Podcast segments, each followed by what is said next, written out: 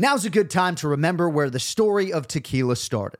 In seventeen ninety-five, the first tequila distillery was opened by the Cuervo family, and two hundred twenty-nine years later, Cuervo is still going strong. Family-owned from the start. Same family, same land. Now's a good time to enjoy Cuervo, the tequila that invented tequila. Go to Cuervo dot com to shop tequila or visit a store near you. Cuervo, now's a good time. Trademarks owned by Beckler S A B to C V twenty twenty-four, Proximo, Jersey City, New Jersey. Please drink responsibly. San Antonio District Judge resigns after a federal corruption probe. A former San Antonio, Texas judge goes to federal prison after pleading guilty to accepting bribes in exchange for rigging cases in his court. Angus McGinty committed the ultimate judicial sin. Why did you do it? I did it because I was foolish. Listen to How to Bribe a Judge on Revolver Podcast dot com, Apple Podcasts, Stitcher, or wherever you get your podcasts. The John Anik and Kenny Florian Podcast. Gangsters, what's up, guys? Kenny Florian. Oh, my God! Here are your hosts, John Anik and Kenny Florian.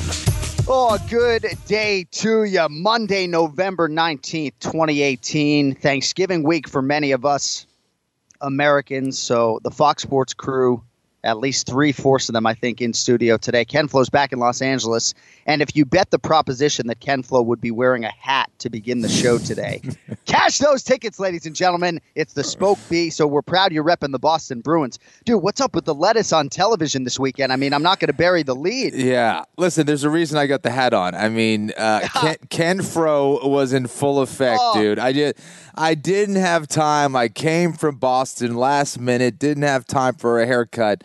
And, man, I feel like I had it under control at the weigh-in show, but it was huh. at the, the pre- and post-fight show where it just uh, – I mean, all hell broke loose. The, the hair was all over the place, kid. Oh, those last eighteen Oof. hours. See, I don't know that reality, right? I am a man, but I have been cutting my hair off. You know, I was bicking my head bald at fourteen years old, right. So I don't understand what it's like to be in a situation where it's like, oh, shit, I'm on T V. I didn't have time to get my hair cut. I just shaved my fucking head, right? You know? Oh. Um, like we were in Australia calling Thiago Alves, Martin Kampmann back in the day, and my yeah. clippers, I was cutting my hair, caught on fire, so mm. I bicked my head with a razor and I went on T V. Obviously, you can't do that.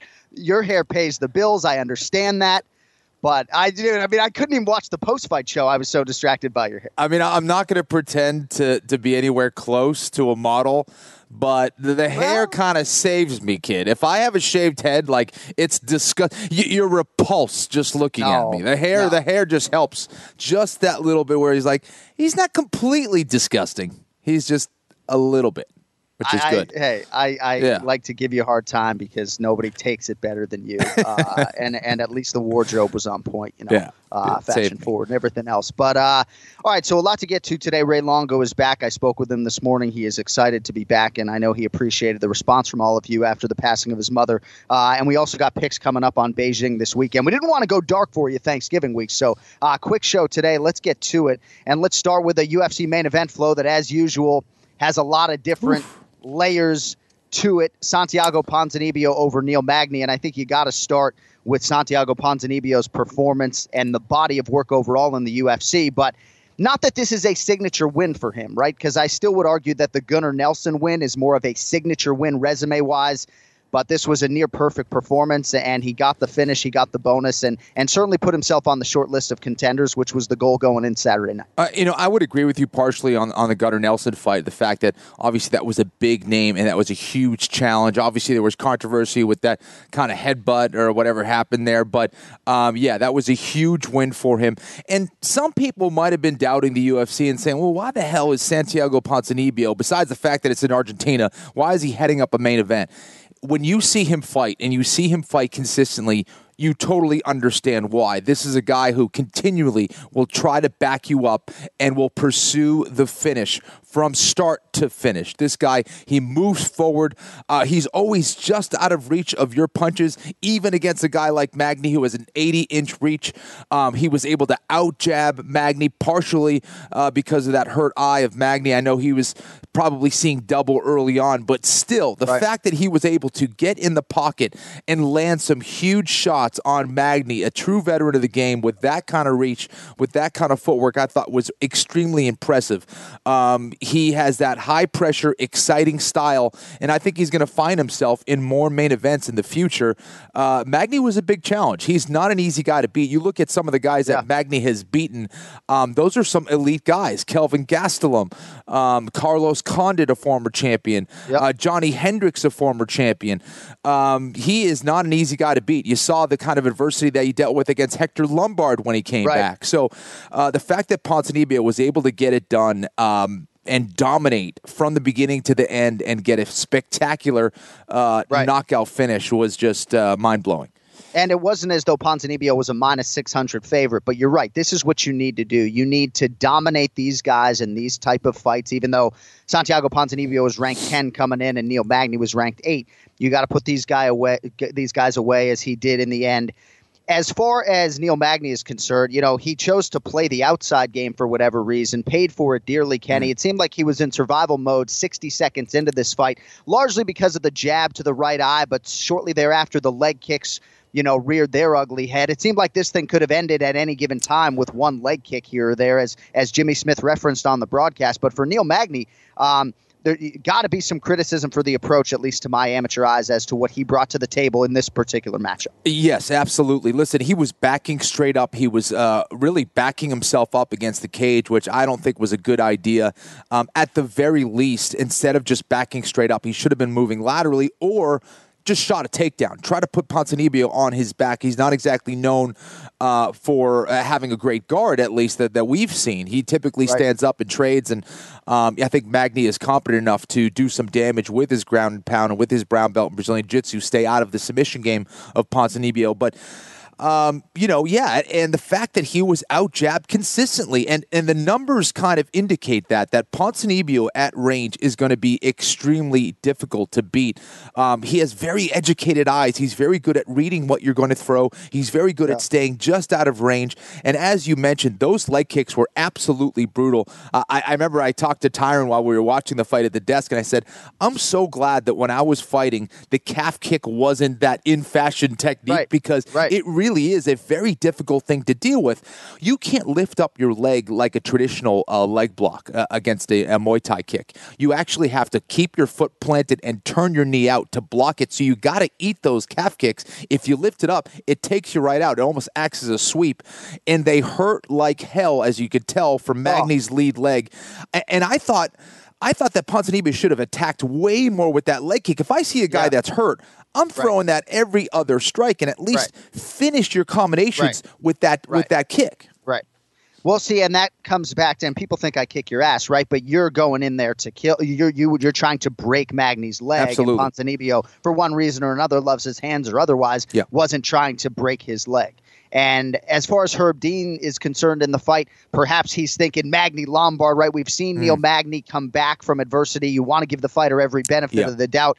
Maybe some criticism to be levied at, at Elliot Marshall and the guys in the corner at three and a half minutes to go in that fourth round with one of those leg kicks. He could barely get up and he's limping around. I understand the fighter is going to say, Flo, always after the fact, oh, I, you know, I would have been more disappointed if my corner had thrown in the towel. Um, I don't know which side I fall on this. I didn't think there was any major referee error here, mm-hmm. uh, but certainly could the fight have been stopped sooner? Um, would I like to see more fights stopped because of a leg kick, you know, that renders a guy, you know, one-legged? Yeah, I probably would.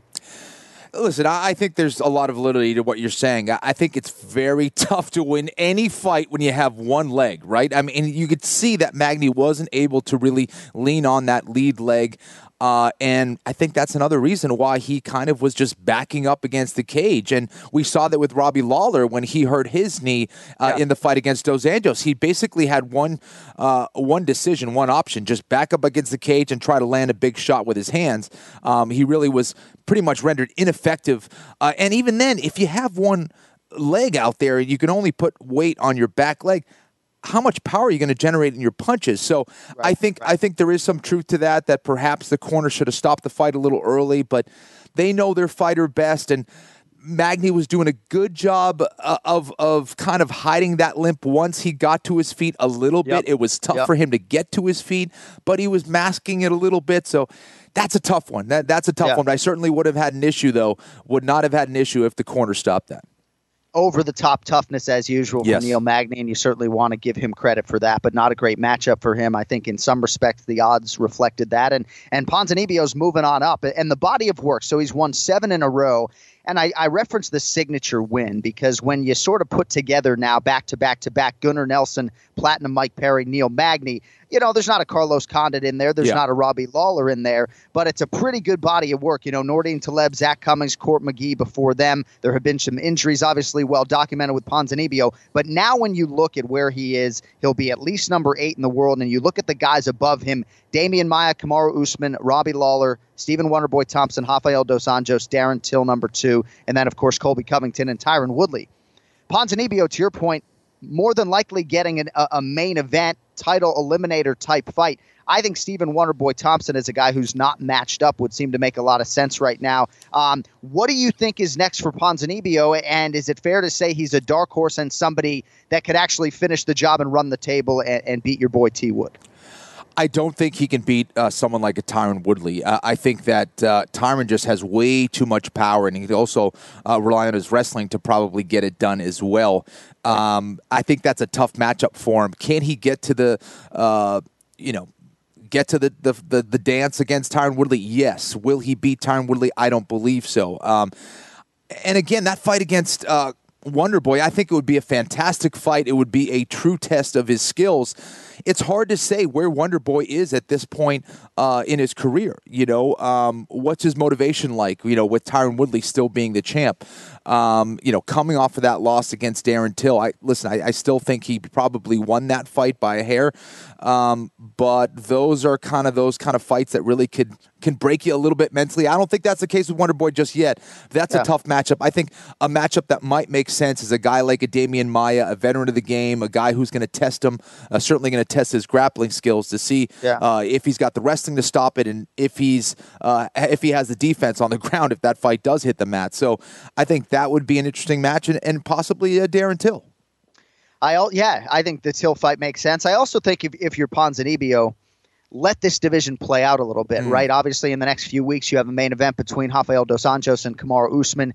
Uh, see if maybe they book Covington against Tyron Woodley, if yep. Jorge Masvidal and And Diaz is a fight that gets made, right? See how some of these fights play out, Robbie Lawler, Ben Askren, and then maybe try to call your shot. But Ponzinibbio's in the mix, and if you know about what he went through with the broken arm on The Ultimate Fighter back in the day, you're you're happy to see this guy this close to contention. And I think he's got a style that really resonates with people as yes. well. So congrats to Santiago Ponzinibbio, and also to the cutman Rob Monroe. You know, when you're part of this U F C traveling road circus, and, and it's it's a shit show, it is, right? But you you get close with people on the crew, cutmen, referees, and to see Santiago Ponzinibbio acknowledge Rob Monroe's workflow in this situation and acknowledge that with the headbutt, Rob Monroe helped keep him in the fight.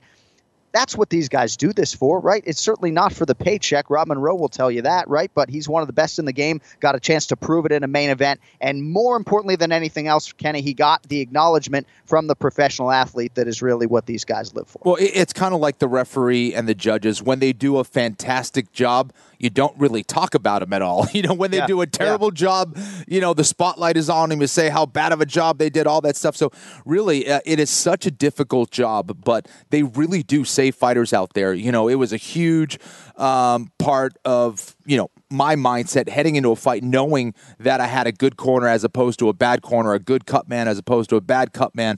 Um, it just puts you at ease, um, at both before the fight and during the fight. And uh, Rob did an absolutely fantastic job there with Ponzinibbio. Not enough credit for the cutmen and the referees, because you got coaches like Raymond Peter Longo just taking all the fucking credit. Uh, Ray Longo's back. Let's get to the Ray Longo Minute.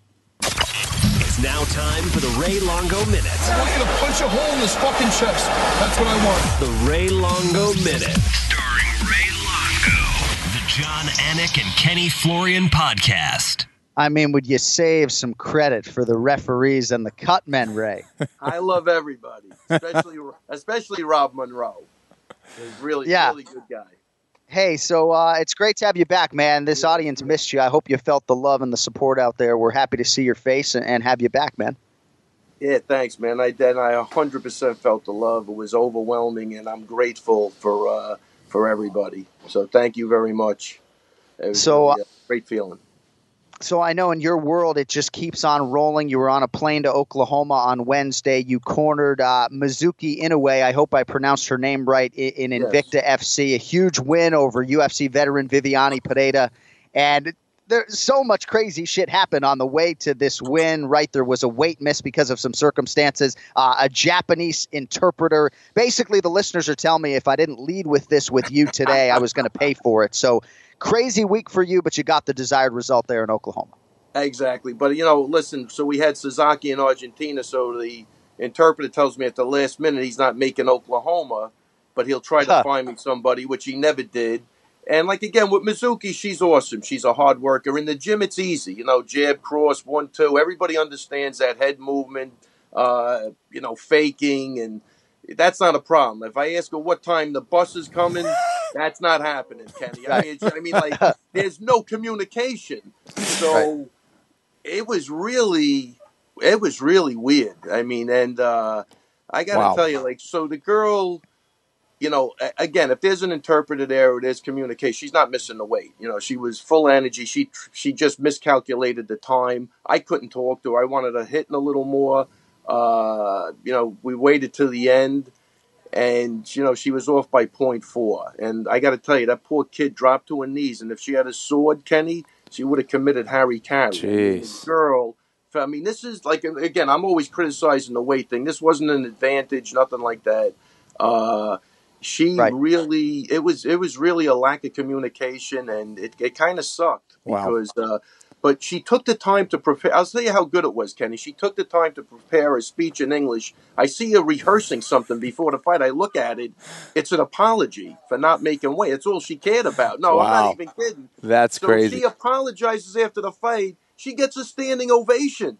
That's how sincere this kid wow. was. It'll never happen again. I mis- You know, it really was a mistake. And I'll probably get beat up for saying that. But, yeah.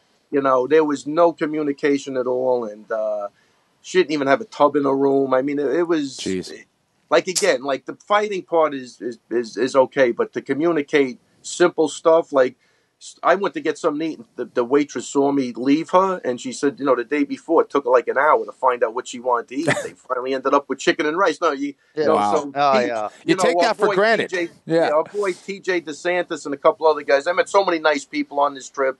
Invicta did a great job with it. And, uh, they got me to use Google Translate. So I'm going to be the first guy using Google Translate in the corner. It's a corner. And then yeah. at the last minute, Kenny, we're in the dressing room. This guy that cornered, uh, I think his name was Terry. He was a Japanese guy, Steven. He was an awesome dude. He came over. He said, I speak Japanese. And I got to tell you, the guy saved the day. Wow. To me, saved the day because he made everything easier. And uh, it was a great fight. Uh, fantastic use of the jab. Kenny, you should look at the fight. You'd enjoy it. She was in and out, faking, consistent the whole fight. Had a couple of takedowns. I mean, it was good. Really a, a great fight. She's a great kid with a great personality. And, you know, a year from today, I believe she'll be speaking English. She goes to English class. And, That's uh, awesome. She's trying. She's uh, just a sincere kid. And you were lucky that the translator spoke Long Island. That's great. Oh, that guy, hey, was, yeah. he was the best. He didn't want to overstep his boundaries. Like, oh, there's no yeah. overstepping your boundaries here. Yeah. You know, whatever. He said, you want me to repeat everything you, you're saying? I go, exactly. He was, the guy was perfect. That's awesome. You know, He's a little, so. little starstruck by, by Hollywood Ray Longo, I think, like yeah. the rest of us, though, which is understandable. I think I, I might have got him a little bit. I was trying yeah. to relax the guy. I sent him into the ring. I go, you got to go in and interpret what she said. He did a Ralph Crampton. Humna, humna, humna, humna, humna. Just go. You know, if you watch him, he's, he starts fluttering in there. But great kid. Uh, shout out to Steve. Uh, it was a great trip. Uh, you know, I got to see a buddy of mine who was a Navy SEAL back in the day, and he's doing great. And, you know, just shout out to Huey Mulaney. He's a freaking hero and uh, downplays the Navy SEAL thing. I'm like, dude, everybody's cashing in on this. He's just... He's oh. just a humble guy, man. What a and that's the real a, deal, right there. Yeah. I, uh, let me tell you something. Uh, can he trust me? You know, yep. he, he's he's still a little out of his mind. So look, I might be a little late. I'm going to try to make up some time. And he sent me a picture of his odometer, one twenty-one.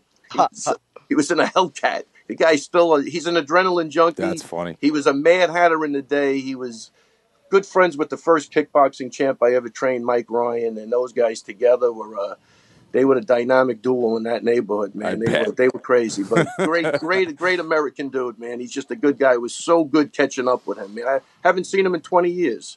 That's awesome. Wow, that's cool. Yeah. Uh, so the smart money was on you not going to Argentina to corner Ulka Sasaki, and I just say that to try to be funny, of course. Like, I know how much you respect him and, and what you thought he could bring to this flyweight division. That's future is now obviously in question. Uh, so he lost to Alexandre Pantoja. It was a quick fight, obviously. You've seen it at this point in time. Your thoughts on Sasaki and, and what he does moving forward, given what we're hearing as to the future of the twenty-fivers? I got to tell you, I think I think those guys are all getting their walking papers, which is the harsh reality of almost corporate America. And I love that division.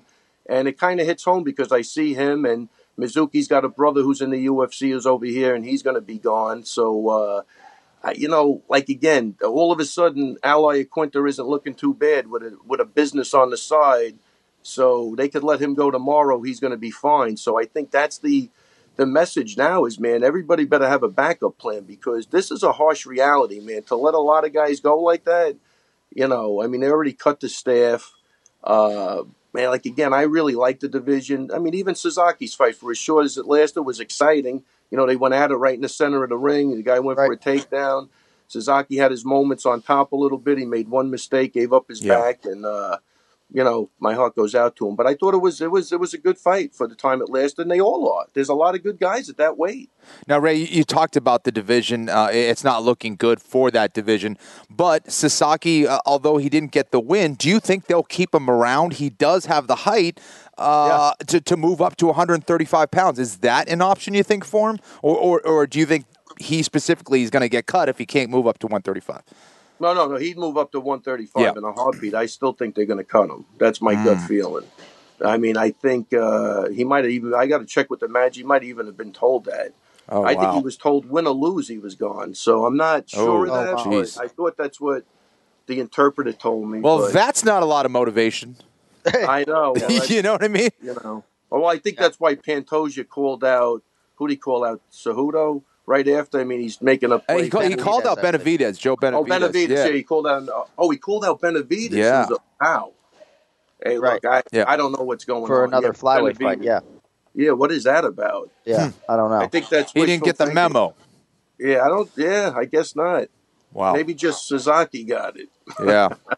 Jeez. All right, last thing before we let you fly. Al Iaquinta less than a month out from his main event, Big Fox, Milwaukee, Wisconsin, against Kevin Lee. Of course, Iaquinta with a win over Kevin Lee in what was Lee's U F C debut. It's a fight he has wanted back.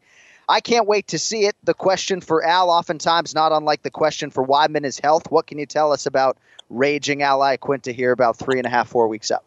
Listen, I got off that plane from Oklahoma. I met him Saturday night, and I met him last night, Sunday night. I'm knocking on wood.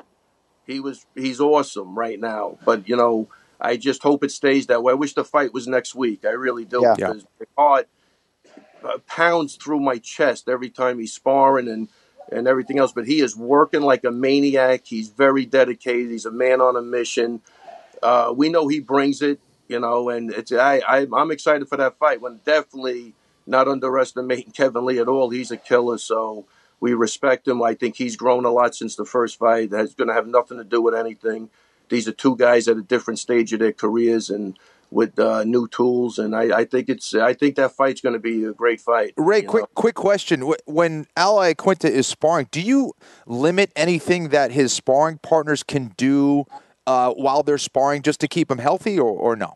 No, nah, I haven't done that yet. Definitely not. Gotcha. Um But I do, you know, we did a lot of boxing rounds. I, I try to do the sparring, I, although I want it really hard, and that's a little, only because it's Alan. He, he's not happy unless he's going sure. hard. But I think boxing out of everything sometimes is the safest way to get that, you know, that shock treatment and know you're fighting and get banged around and right. get your timing down without getting crazy. So I'm going to say probably... No, I've done it in the past. This time he's, he's really feeling good. So that's great. He's hard to stop, man. He's really... He's dialed in, man. So, right, the, what I told him today, take off today, had two really brutal days. And I go, look, the rest is more important than the, than the, what you're doing. Yeah. Trust me. And if he's healthy, man, that's going to be a great fight. All right, so your your holiday bonus, I think I got to check with Kenny. I think it's guaranteed to be like a thousand bucks, but what? you do have you do have oh, an opportunity. What is this guy? This guy's swimming in money, money over here. Kenny, what are you, the Grinch that stole Christmas? Hey, listen. Hey. He, did, he didn't approve this with me, Ray. This is ridiculous. Oh, I tell you, you got to go through Kenny. You, oh, we've discussed this before. This is uh, horrible. I just tried to I mean, qualify. He's good. I just tried uh, to go through Kenny. That's what I'm trying to Ray's do here. Good, but, no, but I mean, come on. You did win. He did win some of this money all by right, going right. to Russia, right, to Conor McGregor or whatever right. you did, right? Like, but anyway. Here's the deal. This weekend. And if I didn't have Al fighting, I would have went to Argentina. I really would. I just no, the trip would have yeah, killed yeah. me. Well, that you might. Hey, you might get up to two G's if you had done that. oh, uh, all right. No, seriously though, uh, an opportunity to win a hundred dollars. You only lose twenty-five if you're wrong. Uh, Francis Ngannou, Curtis Blaydes, main event in Beijing early in the morning. I think Saturday in the States. Who is the pick to click, Ngannou or Blaydes in the rematch? I'm, I'm taking Blaydes. I think yeah. he corrects what he didn't do in the first round, and mm. he's a good wrestler. He's going to get that fight to the floor, tire him out, do what everybody else has done to him, and I'm going with Blaydes on that. All right. We'll add it to the kitty if you get it right. Am I missing anything? I mean, I feel like it's been a lifetime. It's only been two weeks. Anything else before we let you fly? Man, I hope I'm not screwing anything up. But a, but a big shout-out to Mizuki, man. She's a sweetheart. If you get a chance, go back, go back and watch the fight. Perfect use of the jab and a lot of head movement, a lot of fakes. It was a, it was a really good fight against a, a U F C vet who's tough and who's fought a lot of good people in the U F C. So very excited. I think she'll be going into the U F C shortly. The teller for two thousand nineteen, uh, the Anakin Florian podcast, will be available in Japanese. So yeah. tell, it's great. Good news. Yeah. Yeah. Hey, and you're lucky we're sending you to that one thousand dollars. I was going to spend that all on socks, but that's fine. You take it. That's, that's good. That's all right. Hey, you know what? And maybe you both can spend money on haircuts before next week. Because right. if I Wait, show does, up and you both Kenny are looking a, like this. There's a reason a I got this hat on, Ray. My hair yeah, is out of control. If I tell you I get my hair cut every three weeks, I, I, I think this is a good sign for me, though. My hair's still growing fast. Yeah, that is that a, good, is a sign. good sign. It's a good thing. I, I cut so, my own but... hair every four days. Seriously, though, if I show up in this seat next week and you both are still have the hair over the ears, essentially, whatever we're dealing with, I'll get up. You could do the Longo and Florian podcast, and I'll see you, you know, around Christmas. I just got my hair cut. I don't believe this. What's up with the ears, though, man, and the burns? No, it's yeah, the burns got to go. Throwing it back, it's okay. Yeah, the burn there. Yeah, I got, I got, I got to get a. I got to get a good hairstylist. All right. Thanks for the time, buddy. Great to see, see you. We'll see you in a week. All right. Thanks, man. Thank you very much. Take care.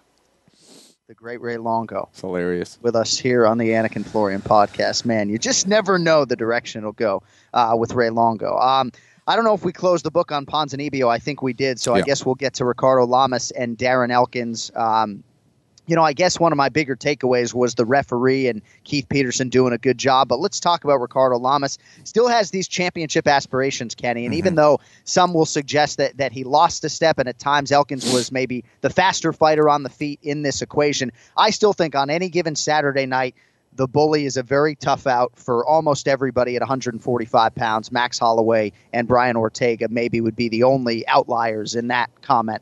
Uh, and I think this is a big win over, over a very durable guy for Ricardo Lamas. And at the very least, thirty-five, thirty-six years old, this preserves the dream a little bit longer for Ricardo Lamas as he tries to make one more run uh, to get that elusive U F C goal. Well, Elkins is never an easy fight for anybody. He's always going to be a guy who's going to be in your face. He's very tough to finish. He might be bleeding in a fight, but he'll, he'll never uh, be taken out easily. And the fact that Ricardo Lamas was able to do that was very impressive, especially on the heels of, you know, not too long ago. Yes, he had a win in between then, but he suffered one of the most brutal knockouts you will see uh, when he lost against Josh Emmett.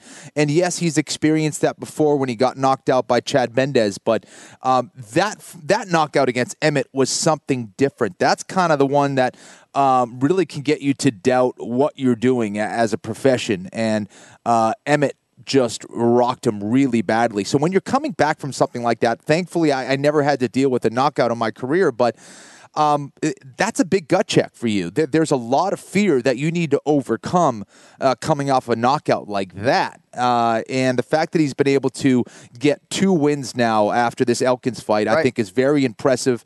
Um, I think this guy has some of the most underrated ground and pound, not just in the one forty-five pound division, but in the U F C, period. Those yeah. elbows are absolutely brutal. And, you know, for those of you guys that forgot about it, go back and watch his fight against Eric Koch. Uh, oh, some of the dude. nastiest ground and pound you will see. Uh, and he was able to do that again against Elkins. And I thought uh, uh, Keith Peterson did a fantastic job of stopping that fight, just based on what was happening to Elkins throughout the fight and that last kind of sequence of elbows. Um, could uh, have Elkins, you know, got back to his feet or maybe recovered? Yes, but I think he was taking a lot of damage at that point, and uh, you know, there was no reason for it. He he was losing that fight, and I don't, I didn't see it really turning around for him. Right. So Keith Peterson, one of the best referees in the game, stopped the fight and, and allows Darren Elkins to fight another day, even though if you said, you know, raise your hand if you don't want to see Darren Elkins absorb any more damage, yeah. you know, loud and proud, right? Yes. I mean, it, it, it's hard, certainly the way the last two have gone after the extended winning streak. But Keith Peterson, right, wrestled his way, and I'm reading from Sherdog dot com, wrestled his way through high school and college, won a Naga championship, won titles in Muay Thai and amateur M M A, uh, enshrined in the New Jersey Martial Arts Hall of Fame. I always introduce him as the no-nonsense Keith Peterson because he is nothing, Kenny, as you know, if not no nonsense, right? And yep. there's just no hesitation, right? Finally figured out the buzzword for me when it comes to these referees. They don't care if it's early. They don't care if it's late. It's decisiveness, no hesitation. And in this moment, you know, Keith Peterson on top of it as usual, and and on the podcast that loves to just give credit to referees and cup men, you know, I thought Keith Peterson as usual on his ga- on his A game. Again, it's important to do so, John, and, and I think Keith Peterson, with that uh, combat sports background, I think that's why he really is one of the true elite referees in the game. Um, you know, it really does make a difference when you get a referee who has seen the different aspects of the sport on the wrestling side, uh, the grappling side, uh, the submission side, the striking side of things. Um, he knows what he's doing, and and it's clear, and he does make very difficult decisions look easy, um, and, and just another fantastic uh, uh, job in, in, in the octagon for him. All right, also on the main card, a performance of the night winner, Johnny Walker Black.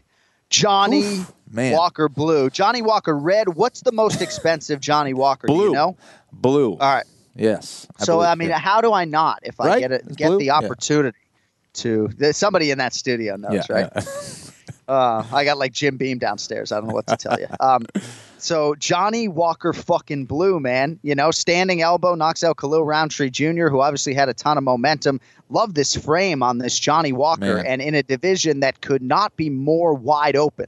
I know it's top heavy, right, with D C and Jones and Gustafson, right? But you know, I mean, with the Dominic Reyes and the Tyson Pedros, there is room for somebody to emerge, and hard to do the debut much better than Johnny Walker Blue did it this weekend. Well, he's an intimidating force, that's for sure. Uh, you look at his frame, this is a guy who could easily fight at heavyweight, it seems. Um, just made uh, a guy who was... used to be three hundred pounds, and Khalil Roundtree looked tiny out there. Um, oh. Six foot five, uh, you know, knows how to use it, and, and did a phenomenal job of utilizing that Thai plum clinch. Um, and when you're taller and that much stronger than your opponent, it is really tough to get out. Obviously, we knew how effective mm. Anderson Silva was in the middleweight division with it. Um, you know, just being a division up at six foot five, it, it's still going to be a huge advantage. Um, he was able to dominate that neck control, um, and it looked like he was threatening with the knee. Uh, and that's kind of why Khalil Roundtree was kind of trying to posture up so he wouldn't get hit with the knee to the body or the right. face. It didn't matter. He went up and over the top beautifully, landed that elbow across uh, the ear or the temple, and it did, those are the kind of shots that take away your equilibrium uh, completely. It looks like you're kind of stepping in potholes there uh, in the octagon, and that's what happened to Khalil. Uh, and then as soon as he was hurt, it was just a beautiful finish there uh, by by. Uh, by Johnny. And, you know, from there, I, I feel like uh, for Walker, heading into that fight, I thought Roundtree was going to win that fight because Walker, to me, seems like he's still growing into his body to a certain extent. He yeah, gets a little right. wild. He he doesn't set his things up well, but he seemed way more patient in this fight against Roundtree. So, to me, he showed uh, more maturity uh, and improvement in his game, no doubt about it. And if he continues on this path, he is going to be a tough guy to finish because he comes in there with a lot of confidence. He was dancing uh, on his he way was. to the octagon, man. Oh, he was. No, he was ready to go. I, th- I I think I'm still growing into my body, Ken Flo. That's my I'm excuse growing, as well. You know? Yeah. Fucking forty years old. I'm a mess. Uh, all right. So very cool that, that Johnny Walker got it done, and pretty big setback for Khalil Roundtree Junior after the Gokhan Saki win yeah. to absorb a loss like this as as a two to one favorite. But uh, excited to see Johnny Walker moving forward. A lot of people were excited to see him going in, and certainly lived up to uh, to the hype. Uh, Ian Heinisch, a big win over Cesar Mutanchi Fajeda, but I want to get to Cynthia Calvillo just in case we run out of time, and then we can circle back to Chito Vera, Ian Heinisch, and get to his backstory. But Cynthia Calvillo, as an underdog here, defeats Poliana Botelho, very highly touted Brazilian. She does so by submission in round one, um, but she does so after missing weight and doing so uh, for the world to see. Very hard visual of Calvillo barely able to, well, not able to get off the scale under her own power, essentially. Um, but as far as the performance on Fight Night is concerned, uh, absolutely what she needed after what was a pretty disastrous fight weekend Friday for her, after what followed a, a lengthy suspension before this return. Yeah, without a doubt. Um, it, it was unfortunate, uh, the fact that she wasn't able to make weight. Um, she seemed very apologetic about it. And, um, yeah, listen, the only thing she, she had to do was go out there uh, and, and have an impressive performance. That's exactly what she did. She did it in the first round against a tough opponent. I, I felt like the winner of that fight really could be a star in the division, and I think a star has emerged. Calvillo beat a very tough opponent in Botelho, uh, who is dangerous on the feet. I think she took the easiest path to victory, uh, you know, and for me as, as a coach, as a fighter, as uh, an analyst, I think that's always the smartest approach. Uh, get in there and get out. Uh, expose the weakness of your opponent. That's exactly what Calvillo did.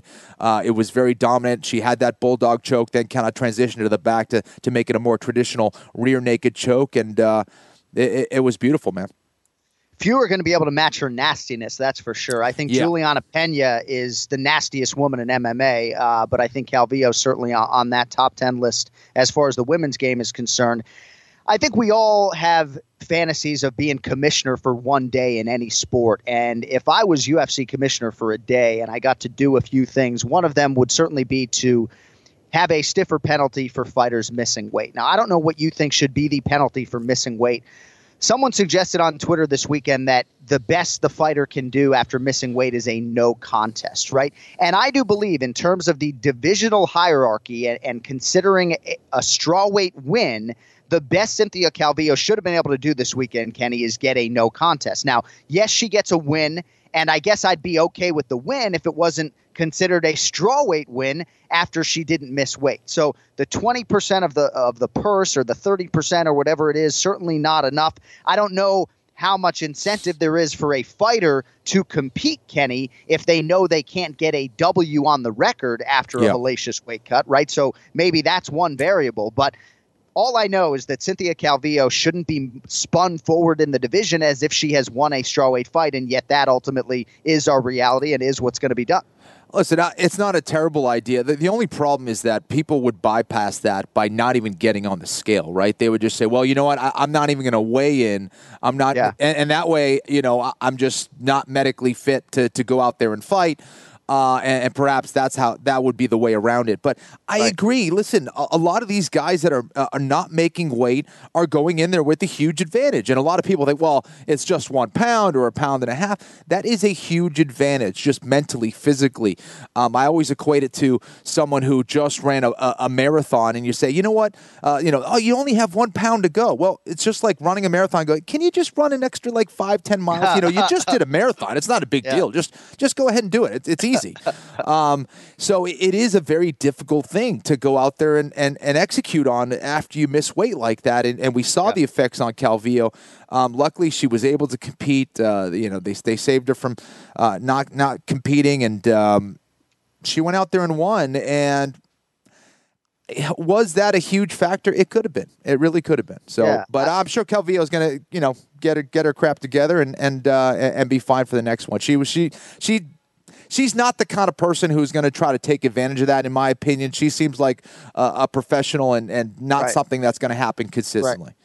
Right. I just I, – I I get texts from pro fighters, and they all say just lack of discipline six mm-hmm. to eight weeks out, right? Every time this right. happens. I think one fighter just sends it to me on repeat. Oh, lack of discipline six to eight weeks out, right? So I agree with you. I think this was an eye-opening experience for her, yeah. and I think – She will go out and work hard to acquire the discipline eight weeks out to make sure she weighs one hundred sixteen pounds. Because when you start to have a championship trajectory for some of these fighters, this becomes a part of the narrative as they build their way up, right? And so can they count on Calvillo to repeatedly make weight? Um, I think so, you know, but this was obviously a misstep, but a huge win for her nonetheless yeah. uh, on Saturday night. All right, Ian Heinisch, a big win against Cesar Mutanchi Fajeda, and a lot of us were unfamiliar with the Ian Heinisch backstory, Kenny. I'm sure you guys brought it up on television just in terms of, of the arrests and, and internationally, the time he spent in prison, remaking himself uh, into this just well-rounded individual and martial artist, and, and it, in what was sort of an overdue U F C debut,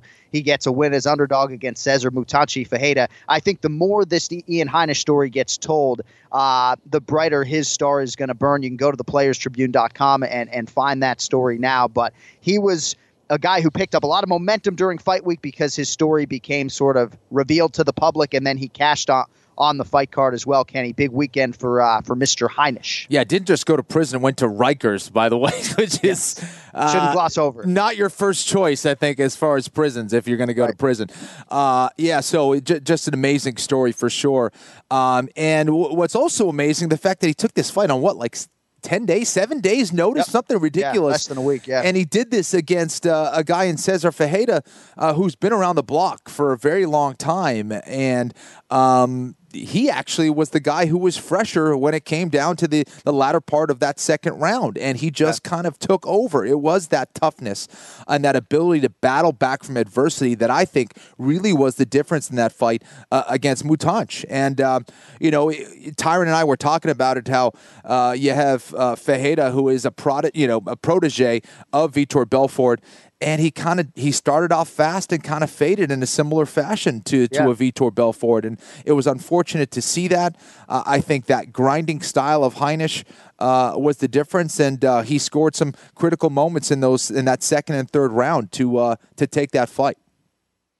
All right, so a good card in Argentina. We will shortly get to the picks coming up for Beijing, but I wanted to get your thoughts briefly on U F C President Dana White shooting down the rumored fight, and I shouldn't say rumored fight, but the rumor of a potential fight between Conor McGregor and Donald Cowboy Cerrone. And obviously, to no one's surprise, Cerrone went public with his desire for this fight, insinuated that he was just waiting for Conor McGregor to oblige him or to sign on the dotted line. A lot of people seem to jump on board in support of this fight, Kenny. I didn't think it made a, a ton of competitive sense for Conor McGregor, given where he is in, in the lightweight picture right now, uh, and also given the fact that Cerrone's last ten fights have all taken place at welterweight. He has lost four of his last six. Um, your thoughts on that, and ultimately Dana White shooting it down over the weekend? Well, I, I got to say, it's not a terrible idea, and, and I'll tell you why. Listen, first of all, Cerrone said he wants to make one last run at one fifty-five pounds. Right. Now that he's kind of had mixed results and at one seventy pounds, he wants to go back to one fifty-five uh, and make that that last run in his career, uh, which I think makes sense on that level. Now, Cerrone has a huge fan base, and, and I just don't see Conor McGregor doing a, a fight, uh, you know, a pay-per-view fight without being another very big name or a marketable guy or, or a well-known right. face. Right. Um, obviously, the, his first option, I'm sure, is that rematch against Khabib Nurmagomedov. Um, but if you're going to build that fight and you want to uh, give that fight between Ferguson and, and Khabib, as, as uh, Dana has kind of alluded to, that that would probably right. be the first choice for them. Um, you know, a, a possible way for... Uh, Conor McGregor to get back on track at one fifty-five pounds would be to face a, a guy like a Cowboy uh, Cerrone. But, um, you know, that's going to be a tough fight for Cerrone. I think it would be an exciting fight, but Cerrone has struggled against high-pressure southpaws. Um, Nate Diaz, Rafael Dos Anjos, um, guys like that are, are going to give him a tough time. Uh, Darren Till, guys who can back him up. But um, I would I would love to see the fight. Does it make sense for Conor McGregor necessarily? Maybe not in the grand scheme of things as far as giving him that Uh, ability to get a rematch against Khabib, but it, it would certainly uh, be an interesting one to put him back on track and, and to kind of get some fans back in there, because I think a lot of people uh, who maybe weren't the biggest of uh, U F C fans saw Conor against a Mayweather, and they haven't seen him get a win in the octagon at this point. Right, right. And I, maybe some wonder how many bullets do you have in the chamber with Conor McGregor, but I think you're getting plenty of fights out of this guy. I don't right. think he's going away anytime soon. And it's not that I'm super down on that matchup necessarily. I just thought maybe a Nate Diaz trilogy fight or even yeah. a rematch against Dustin Poirier, but maybe the Poirier name doesn't sound out as loud as Cerrone. I don't know. I, I just I, I do think for Conor, he's one win away, right? Any fight that sure. he is in that is not a title fight is a lightweight title eliminator, whether he's fighting number fifteen in the world or a guy Cerrone coming back down who's unranked. So it's just going to take one win for Conor. I guess I was just surprised to see that that was something that had legs. And, yep. and who knows? Maybe Cerrone will end up on the short list. You never know. All right, support for the Anakin Flooring Podcast comes from our friends at Rocket Mortgage by Quicken Loans, America's premier home purchase lender. So let's talk about buying a home. It can be one of the most important purchases you will ever make. But today's fluctuating interest rates can leave you with unexpected higher payments, which can turn a great experience into an anxious one. Well, that's why Quicken Loans created their exclusive power buying process. Here's how it works. They check your income, assets, and credit to give you a verified approval. This gives you the strength of a cash buyer, making your offer more attractive to sellers. Once verified, you qualify for their exclusive Rate Shield approval. They'll lock your interest rate for up to ninety days while you shop for your new home. Then, once you've found the one, if rates have gone up, your rate stays the same. But if rates have gone down, you get to keep that new lower rate. So either way you win. It's the kind of thinking you'd expect from America's largest mortgage lender. To get started, go to rocketmortgage.com slash Anik, rocketmortgage.com slash Anik. Rate Shield approval only valid on certain thirty-year purchase transactions. Additional conditions or exclusions may apply based on Quicken Loans data in comparison to public data records. Equal housing lender licensed in all fifty states and M L S consumer access dot org number thirty thirty. All right, we spin it forward to Beijing. To that end, we get to the main event challenge. It's the main event challenge. Anik. The time is most definitely now. Florian. I finished fights! I'm going to do everything possible to win. The main event challenge. The John Anik and Kenny Florian podcast. I think the hearing in the left ear is starting to go, Ken Flo. Why is that? From all the I F Bs. Oh, yeah. I'm telling you, man, we're in trouble with all these electronics, you know, backpacks of audio hooked up to us all these years, you know. Going down swinging, Ken Flo, but it's not looking God. good. All right, so one thirty to one sixteen for Team Anik was the Eesh. lead heading into the Argentina show. Ken Flo goes head-to-head with our guy Tony in the U K. Florian wins the week, six four.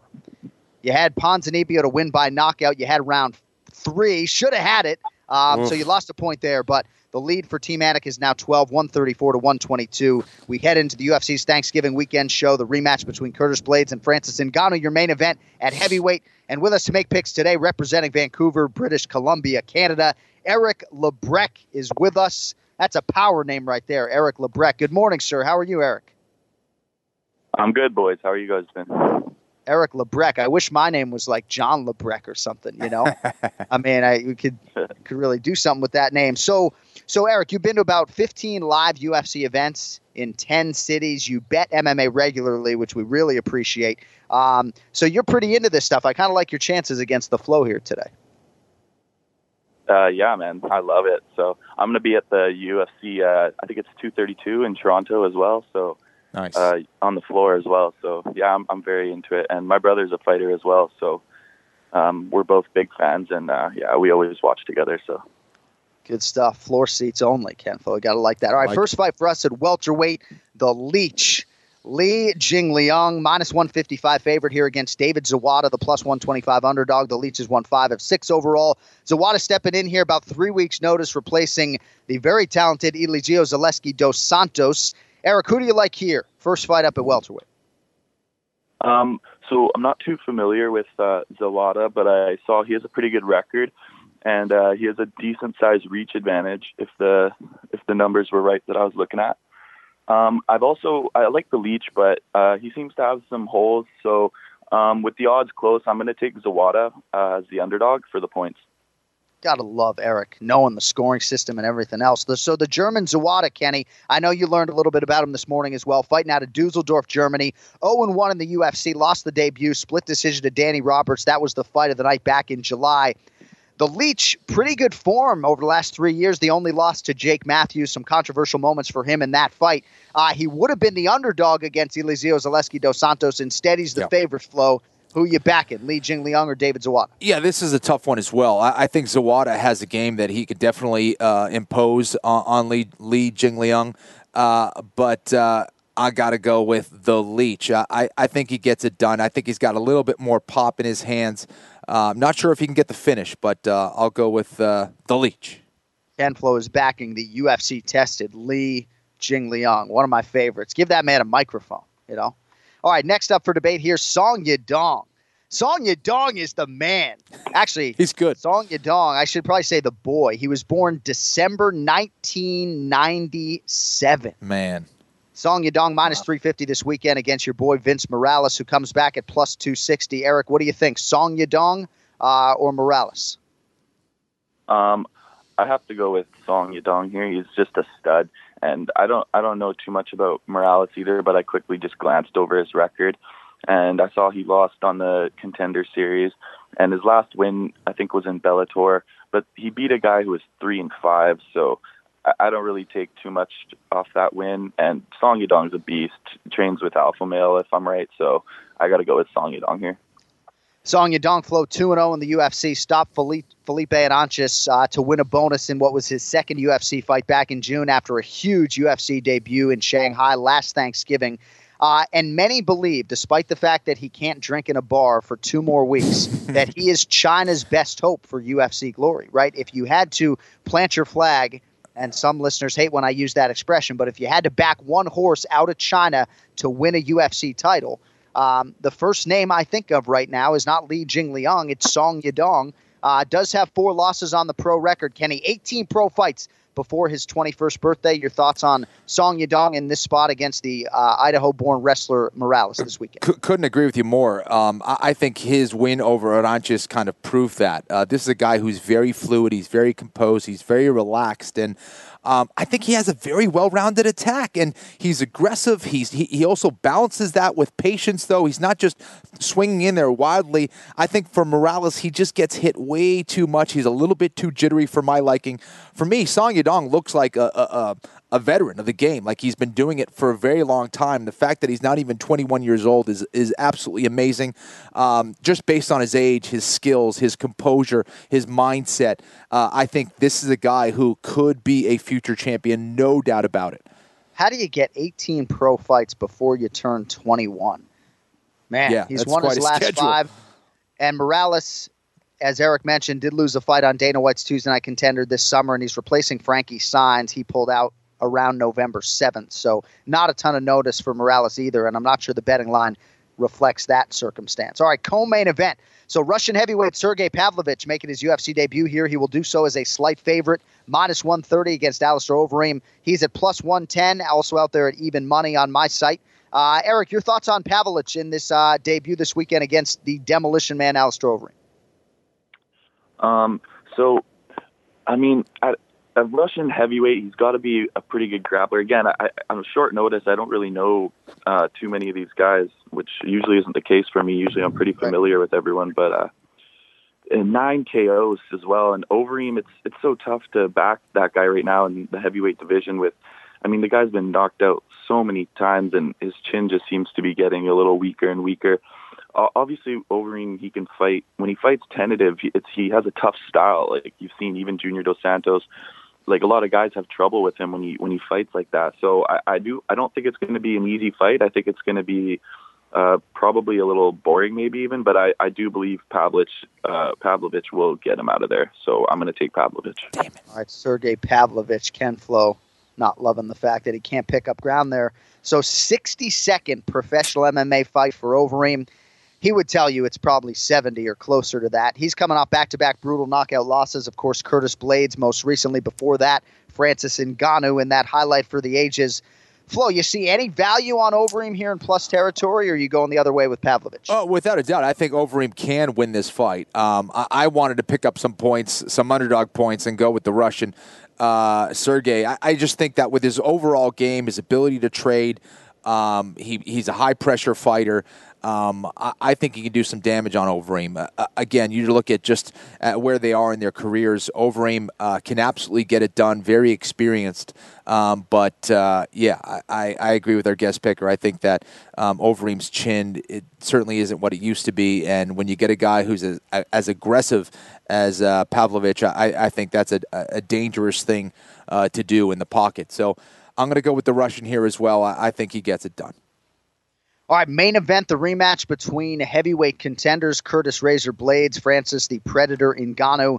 As many of you know, Francis Ngannou won the first meeting. It was a doctor stoppage. It was in Croatia, April of two thousand sixteen. To this day, Eric, it stands as the only blemish other than a no contest on the record of Curtis Razor Blaydes, who is the minus two oh five favorite here. Francis Ngannou, the underdog, at plus one sixty-five.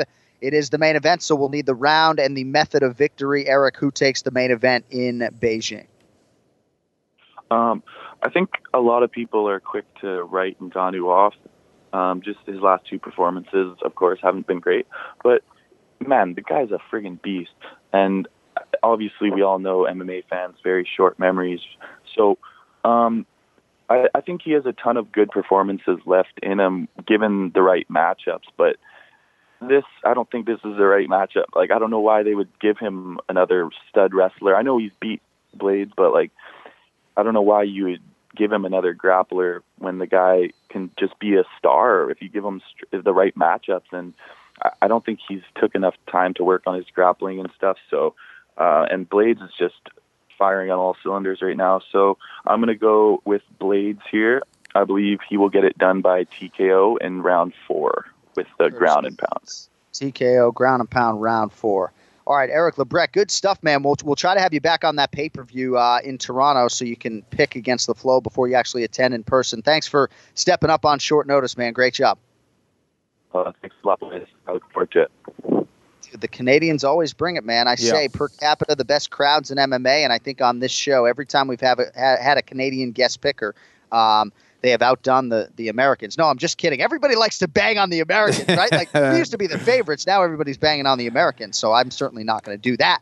All right, as far as this main event is concerned, Kenny, when we sat down with Curtis Blaydes in Chicago prior to the Alistair Overeem fight, he kind of intimated that he was ahead of schedule in response to a question as to how close he was to Stipe, who at that time was the heavyweight champion. And he's twenty-seven years old. He's an absolute beast, yet he is not arrived even close to his fighting prime, in my opinion. Mm-hmm. Certainly, I think the Overeem fight was a huge step in, in the right direction in terms of what he could do with ground control, in terms of blasting a guy's face through the canvas and everything else. Um, I think if he can finish Francis Ngannou this weekend, even though Curtis Blaydes has been the forgotten man to some extent because of Brock Lesnar and, and Stipe, I guess, to a lesser extent, Curtis Blaydes is right there. And this is a fight that he has wanted dearly, and he gets it this weekend. What do you think we're going to see here in Beijing?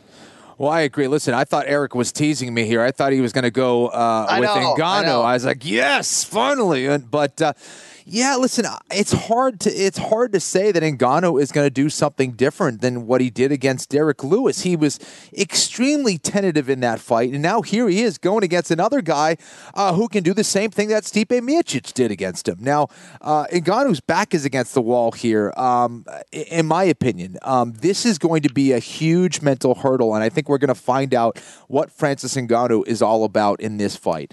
Um, does he cower? It does he still uh, become hesitant in this fight against a guy in Blaydes who can both take him down and maybe hurt him on the feet? So, yeah, I, I think it's the right time to be fighting Francis Ngannou. While I do think Francis Ngannou is always going to be dangerous based on his speed and power, I, I do like Curtis Blaydes here. I, I think uh, he's going to be able to take down Ngannou, control him at the very least, uh, and you know what? I'll go a step further. I think Blaydes gets it done by T K O in round three.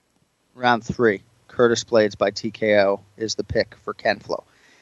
And in terms of, of promotionally how they're proceeding with Francis Ngannou, I know Eric touched on them giving him another wrestler here. I believe that they initially tried to make Curtis Blaydes against Stipe, if I'm not mistaken, but Stipe didn't want to take a, a non-championship yep. fight. And with all due respect to Francis Ngannou, he's not the guy calling the shots, right? If anybody's in position to call for this rematch and this fight, it would be the guy with all the momentum in the world, Curtis Blaydes, right? So I think in some respects, they wanted to push Curtis Blaydes forward, and he's getting an opportunity that I think on paper, based upon the merits of what he's done, he has richly deserved. So I'm excited to see it. And for Francis Ngannou, I just want to say before we go, at this time last year, six and oh in the U F C, right? I mean, it's amazing what a difference a year makes, right? six and oh in the U F C, getting ready to face Alistair Overeem. So earned a title fight with that huge knockout of the Reem, then failed against Stipe, and then combined with the Black Beast flow to turn in just the stinker of all stinkers. And, yeah. and now five months later, another chance for him to prove himself. I just – a lot of eyeballs on Francis Ngannou in terms of it, what he can do this weekend to avoid a third straight loss. I mean, it's crazy to think where this guy was, man. Without a doubt, man. Uh, mixed martial arts is an absolutely brutal sport, and, and we've brutal. seen it time and time again with guys that are at the very top of the mountain, guys that have climbed even higher than Francis Ngannou. Uh, you know, you see the unfortunate circumstances that guys like Anthony Pettis, Chris Weidman have found themselves in, from being champ to now, you know, dealing with a, a losing streak. It, it, this is the toughest sport in the world. There's no doubt about that. All right, last thing. It came from a listener. What's the worst injury to wake up from after a pro fight? And I think it's mm. asked in the context of how Neil Magny's lead leg feels here on Monday morning, right? What is the hardest thing? I mean, you were never knocked out cold in competition. What's the hardest thing to to wake up from uh, the next day after a tough fight? Really, for me, it, it's the leg kicks um, because yeah. those things will linger and stay with you for at least a week or more in, cer- yeah. in certain circumstances. Um, just walking around and moving, it is absolutely brutal.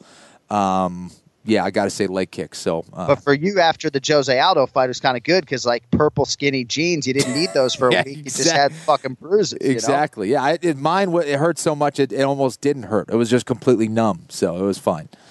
Yeah. All right, that's it for this week. one hundred eighty episodes in the can, and, and Ray Longo asked to be a, a full third partner, so we got to get together off the oh, air. Geez, because this guy. You thought the one thousand dollars was your problem. Man. He wants thirty, thirty-three percent of the company, See this? right? So. Which is not a lot, but it's not nothing, right? It's not nothing, thirty-three percent of the company, you know? Um, so we will talk. Thanks to everybody at Fox Sports for coming in, especially during the holiday week. I know some people are out. Uh, happy Thanksgiving, of course, from us to you, to everyone for whom that applies. So are you heading heading west? Are you heading back east? You I'll be west? here. What are you I'll, doing? I'll be staying west. I, I kind of did a little uh, mini Thanksgiving in, in, in Boston with my family, and uh, I'll, I'll be doing another one here with some friends. All right, so you can catch Ken Flo at Mayrocki B J J. Remember, walk in the door, tell them the Anakin Florian podcast sent you, and, yes. and ask them what they can do for you and see if it's anything. I'm getting on a plane with three children at six a.m. Oof. tomorrow, ages seven, five, and five months. So I know thoughts and prayers aren't always sufficient, but I'll take your thoughts. I'll take your prayers, you know. I am in it tomorrow with three kids on an airplane. I don't like JetBlue, and that's the airline, so – thoughts and prayers from, from y'all to me. I, I'd appreciate it, that. I was going to say, if it makes you feel better, Keith had to do that from oh. Boston to Sao Paulo, Brazil. And he's like, people- he oh. goes, dude, it was an absolute war. He goes, it was a it, war. It, it is. So, yeah, get ready, kid. I know you can do it. Uh, you know.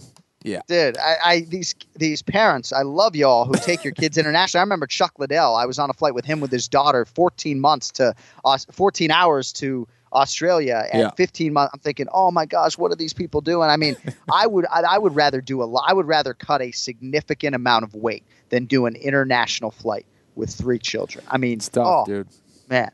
All right. Yeah. Thanks for your thoughts and prayers. We're right back on Monday. We'll recap the China card and then look ahead to U F C doubleheader. So ten picks probably from Ken Flo next week. We have U F C shows November thirtieth in Vegas, December first in Adelaide, Australia. Uh, with that, for the Flo, I'm John Anik. Thank you all very much for listening. We will talk to you next week. Until then, may Rocky B J J. The John Anik and Kenny Florian Podcast. Sports betting is sweeping across the country faster than the coronavirus, and Wagering Week is your antidote. I'm Tom Barton, and I'm a veteran sports analyst and respected sports handicapper who helped build E S P N's brand. I've been recognized and awarded by Pro Football Weekly and Gaming Today magazine as the honest handicapper. Let the other guys give you the same old boring sports talk with the same tired storylines. We'll give it to you straight here every Friday on Wagering Week. Don't gamble with other podcasts. Let Sports Garden Network's Wagering Week help your bottom line. Now's a good time to remember where the story of tequila started. In seventeen ninety-five, the first tequila distillery was opened by the Cuervo family. And two hundred twenty-nine years later, Cuervo is still going strong. Family owned from the start. Same family, same land. Now's a good time to enjoy Cuervo, the tequila that invented tequila. Go to Cuervo dot com to shop tequila or visit a store near you. Cuervo, now's a good time. Trademarks owned by Beckless A B to C V twenty twenty-four, Proximo, Jersey City, New Jersey. Please drink responsibly.